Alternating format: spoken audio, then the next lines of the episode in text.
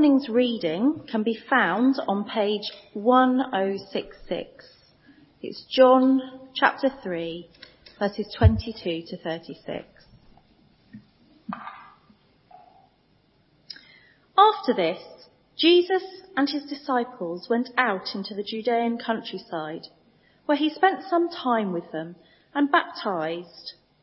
Now John also was baptizing at Aenon near Salim, because there was plenty of water and people were coming and being baptized. This was before John was put in prison. An argument developed between some of John's disciples and a certain Jew over the matter of ceremonial washing.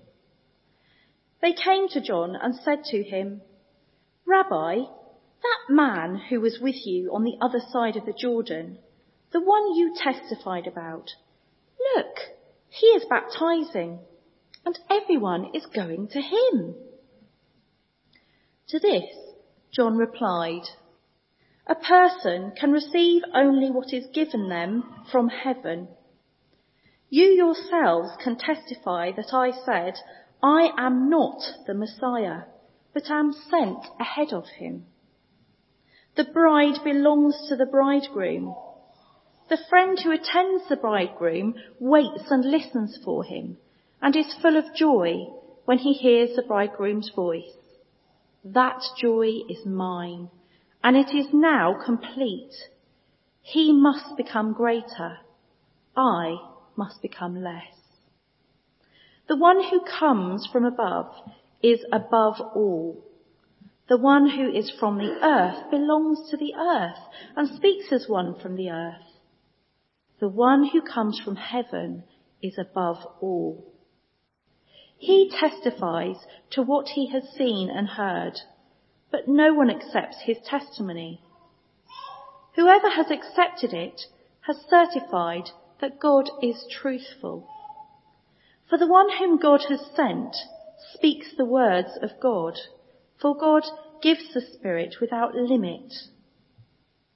The Father loves the Son and has placed everything in his hands. Whoever believes in the Son has eternal life. But whoever rejects the Son will not see life, for God's wrath remains on them.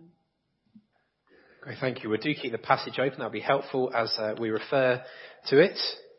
And uh, we're going to spend some time this morning thinking about pride, um, what the Bible has to say about pride, um, which is probably different depending on, on who you are really and the kind of circles you move with. Let's, let's think about what, what it looks like in the church. I think pride is one of those sins, be my experience, that it's, it's generally fairly safe to confess to. Someone asks you, you know, what, what kind of sins do you struggle with? You say, oh, I, I struggle with, with pride it's probably not the kind of thing that someone's going to be phoning you up every day that week. You know, how's that going with that pride? You know, I've been praying for you every day in your struggle with pride. We, we don't think of it like that. It's a fairly safe thing to confess to. Uh, there's a guy called Jerry Bridges who wrote a, a book a, a, few years ago called Respectable Sins. And in this book, what he's trying to do is bring out that idea. That in the church, we often talk about certain things that, that God speaks against as kind of respectable. You know, it's not the, the adultery or, or the murder or, or lying to your spouse, things that we know are, are definitely wrong. It's the things that we think, well, yeah, I know I shouldn't do that, but, but, you know, that's just the way it is. But actually, God doesn't give us that, that, that kind of escape route. Because the Bible says sin is sin. All, all sin is falling short of the mark that God has set for us. So often now we talk about pride in Christian circles. But what about outside of Christian circles? How do, how do, how do most people talk about pride? Well, often pride is, is normally seen as a good thing, isn't it? We think about how pride is often spoken about in, in the workplace, in newspapers, in schools. Because pride is often seen as being the, the antidote to shame. People are feeling shame, well, the thing is you need to turn that around and just be proud about who you are or, or what you have done. Don't give in to shame. Be proud. Perhaps it's an antidote to things like that and to low self-esteem. Take pride in, in your appearance, pride in your work. But there's a problem here with that kind of thinking. The problem is, is it doesn't take actually that much for, for pride to kind of mutate into into arrogance. Arrogance we know is wrong. You see, a person can start off by saying, yeah, I'm fine on my own. I'm fine on my own. But all too often that can kind of mutate into turning and saying, actually, I don't need your help. I don't need anyone's help. Pride can mutate, mutate and often does into, into arrogance. And then all of a sudden it has effects on, on particularly on relationships. How pride begins to break down in, in relationships. And one way that looks is often in refusing to say sorry. If you're proud, if, if you've done something, but, but you're, you're proud, you, you just can't say sorry, then actually that creates a wedge in any relationship. But the Bible says it also affects our relationship with God as well. That's why we need to see pride for what it really is. It's not this respectable thing that we can just feel safe about confessing, but actually it is an ugly sin. Which is why we need to think about wrestling with it. If you're a Christian here today, I want you to see that you have got a task to wrestle with pride. And if you're not yet a Christian, then I want you to see how actually pride is robbing you of a greater joy. Benjamin Franklin, uh, uh, a long time ago, wrote this. He says, There is perhaps no one of our natural passions so hard to subdue, subdue as pride. Beat it down, stifle it, kill it as much as one pleases. It is still alive. Even if I could imagine that I had completely defeated pride, I should probably be proud of my humility. So we get to this passage today. We're going through the beginning of, of John's Gospel, and we meet John the Baptist, who's different to John who, who's writing this Gospel, John the Evangelist, John the Baptist, who is Jesus' cousin. And he is getting people for, uh, ready for Jesus. He is showing people that by being baptized, by being plunged down into water and brought up again, they need to be washed clean of all the mess in their life. And this passage helps us to think about, actually John is a really good example of how we can wrestle with pride, whoever we are. And the three things we want to think about wrestling with pride, if you are committed to want to wrestle with pride in your life, three things we need to do. Firstly, give up on comparing. Secondly, redirect the glory when it comes. And thirdly, seek for what is better. Give up on comparing, redirect the glory, seek for what is better. Firstly then, give up on comparing. This is the way to really cut at the root of pride in our life. But it's something that, that a lot of us find really quite hard. Find it all too easy to compare ourselves with others. Which either makes us feel proud or, or causes us to, to go into despair. Let's look at what's happening in, in John the Baptist's life, shall we? So this is verses 22 to 23. So after this, Jesus and his disciples went out into the Judean countryside where he spent some time with them and baptized. Now John also was baptizing at Aenon near Salim because there was plenty of water and people were coming and being baptized. So John Baptist here, he's got this successful ministry that we've read earlier about in John's gospel. And while it was his job, his ministry at first to be baptizing people as a sign of, of being washed clean from all their sins, well, actually, Jesus' followers now are doing it as well. Jesus' ministry is, is escalating.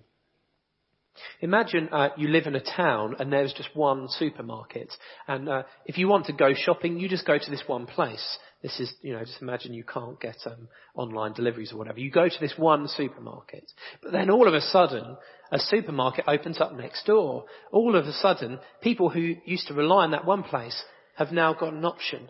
They can go next door to get their groceries. And John is noticing, and his followers will see and noticing, that all of a sudden all the people who were once coming to John, well now they're going to Jesus' followers to be baptized instead. Which creates all sorts of problems if, if your pride is found in what you do. But there's something else more serious going on here, which John uh, indicates in verse 24. He said this was before John was put in prison. We read later on that, that John was sent to prison because he objected to Herod's marriage, which was unlawful. He shouldn't have done it. And as a result, John is put into prison and eventually beheaded.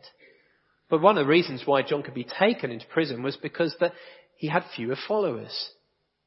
We see that, that some of the religious leaders, even uh, in one of the Gospels, are afraid to speak badly of, of John the Baptist because they know he had so many followers at the time.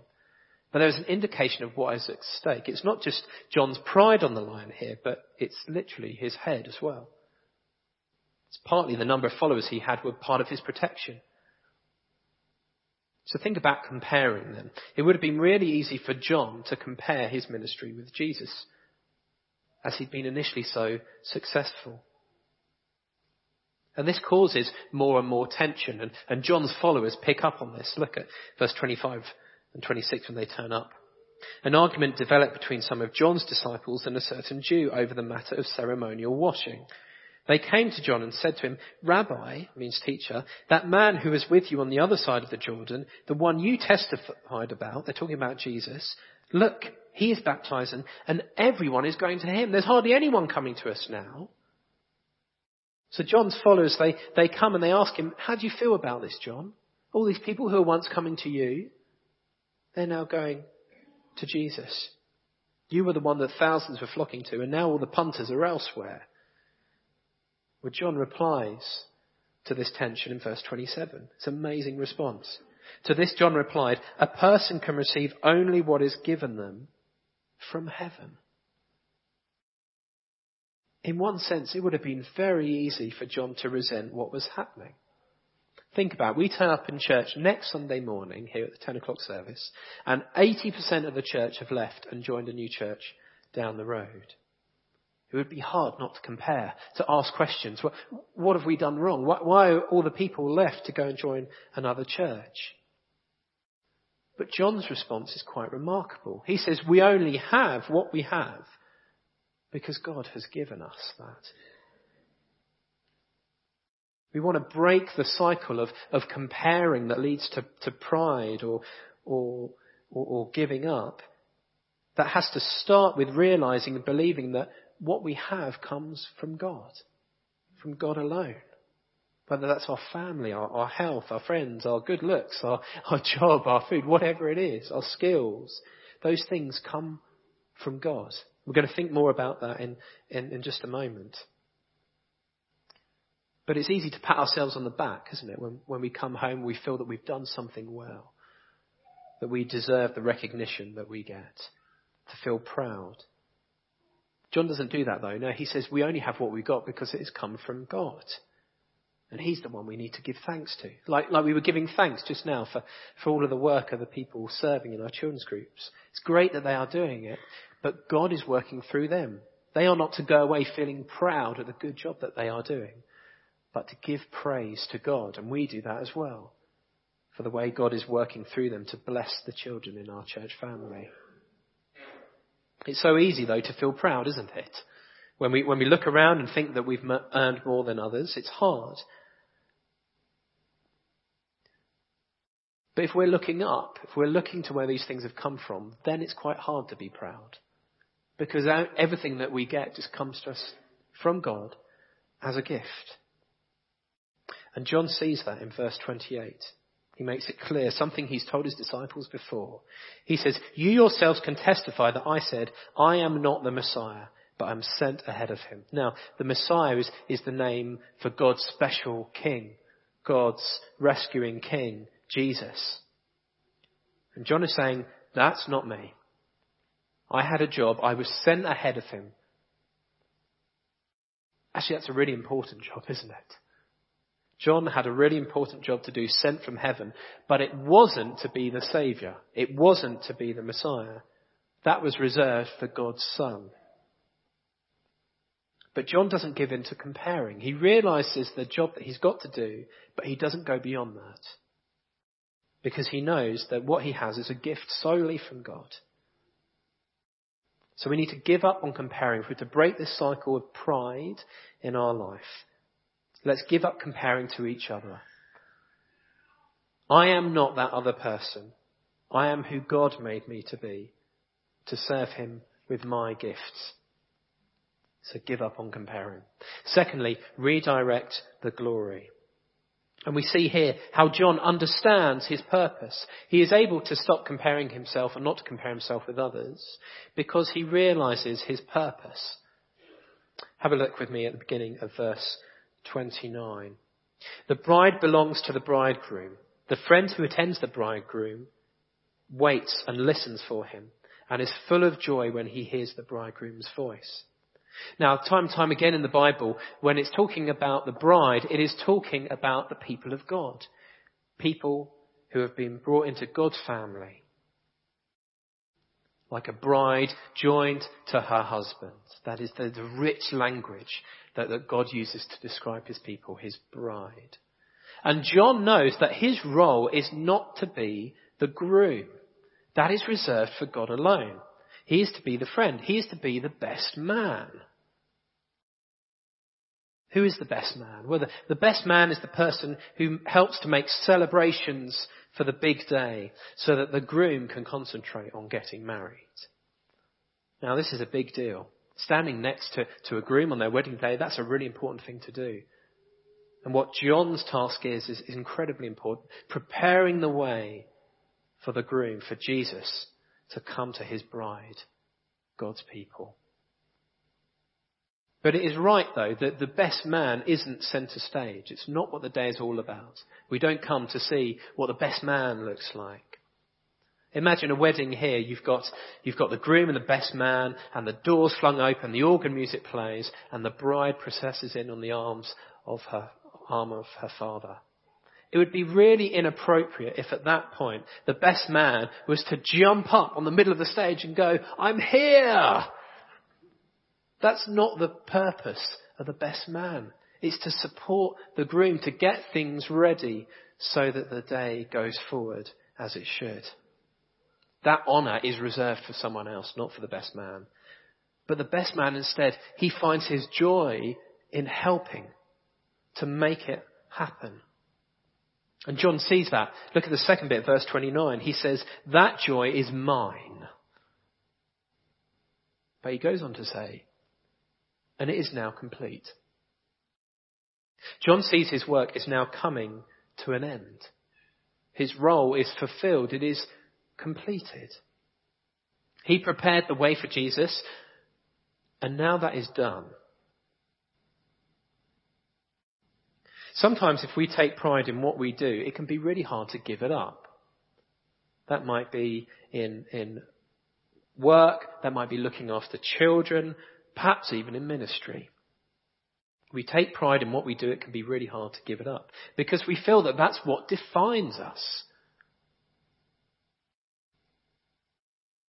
But look what John does. When his task is finished, when his usefulness in one sense is finished, he doesn't despair. He doesn't try to keep on going in his own strength. His joy doesn't disappear.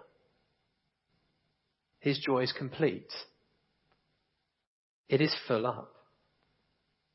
His joy is complete at completing what he had to do for God. And he sums it up like this in verse 30, which is a great little verse for us to remember as we try to wrestle with pride. John says, He, that is Jesus, must become greater. I must become less. He must become greater. I must become less. John sees that it is now the time for him to step back so that Jesus might get all the glory. So that's what he does. He steps back to make sure there's nothing behind me. Steps back so that Jesus gets the limelight. That doesn't rob John of his joy. It completes it. He's finished the task that God called him to do. But this isn't easy, is it? No one finds it easy to step out of the limelight, to step back at those times, maybe when the, the children move out and they all go to university and you found yourself questioning your role as a parent. Or when you, when you retire and you finish that work. This isn't easy. But we do see here how John has the strength to do this. It's by seeking for what is better. One of the reasons why God doesn't want us puffed up with pride is because he knows that actually pride robs us of far greater treasures. Specifically, pride actually robs us of the joy of him. Pride robs us of the joy of God. Because there is no one like him. Verse 31, 35. John the evangelist, who's writing this gospel, now pens these words and tells us that Jesus is far greater than anything that we could be proud of in and of ourselves. Verse 31. He is the one who comes from above. He is the one who comes from heaven. That is, there is no one like Jesus. There is no one like him. There never has been. There never will be. There is no one as loving. There is no one as powerful. There is no one as compassionate as this Jesus. There is no one like him. Verse 34 tells us that this heavenly one speaks actually with the power of heaven. How does he do that? Well, he, he speaks life into being at the very beginning. He calls men and women and children to follow him, to live lives that are different, costly, sacrificial lives. He speaks one day to come with judgment on all evil. There is no one like this Jesus. Verse 35, He has everything placed in His hands. This Jesus, the only Son of God, has been given all authority by His Father. There is no one like Him. But pride would say that we don't need Him. Or that we can just ignore Him. Do you see how that's pure arrogance and robbing us of the greatest treasure we can ever know? We need to seek for what is better, for who he is and for what he has done and what he can do in each one of our lives. Because this Jesus can do for us what we cannot do for ourselves. We see that in verse 36. It's kind of a summary on this whole chapter. John says, whoever believes in the Son, that's Jesus, has eternal life. But whoever rejects the Son will not see life, for God's wrath remains on them. So by rejecting this Son, by choosing to be proud in our own achievements instead of humbly receiving the greatest treasure we could ever get, by rejecting this gift, by saying we don't need you, God, actually we just need to feel a bit better about ourselves, to not shift from that deepest form of pride comes with a warning that we will not see life. That judgment still remains. It hasn't been dealt with because we refuse to come to the one who can save us from that judgment. You see why pride is so dangerous. But what does John say the other side is? Well, to believe is life. To believe, to stand before him today and in humility say, I need you, Jesus.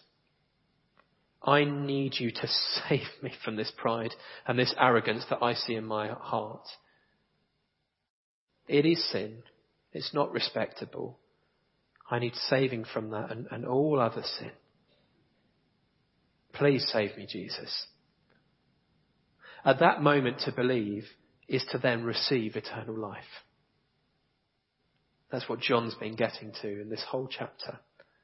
And this is the way to get rid of our pride. By being humble before Jesus, who he is, what he can do for us. It smashes pride into a million little bits. So let's have no more talk about it in our churches as, this respectable thing. Of course, we want to be confessing our, our sins to one another. And let's not think that pride is the way to overcome shame and low self-esteem. But instead, let's look to the cross. and see that God so loved us that he gave us his son to die for you and to die for me. Let's not let pride rob us of that joy that we can find alone in Jesus. Let's look to him. And let's pray.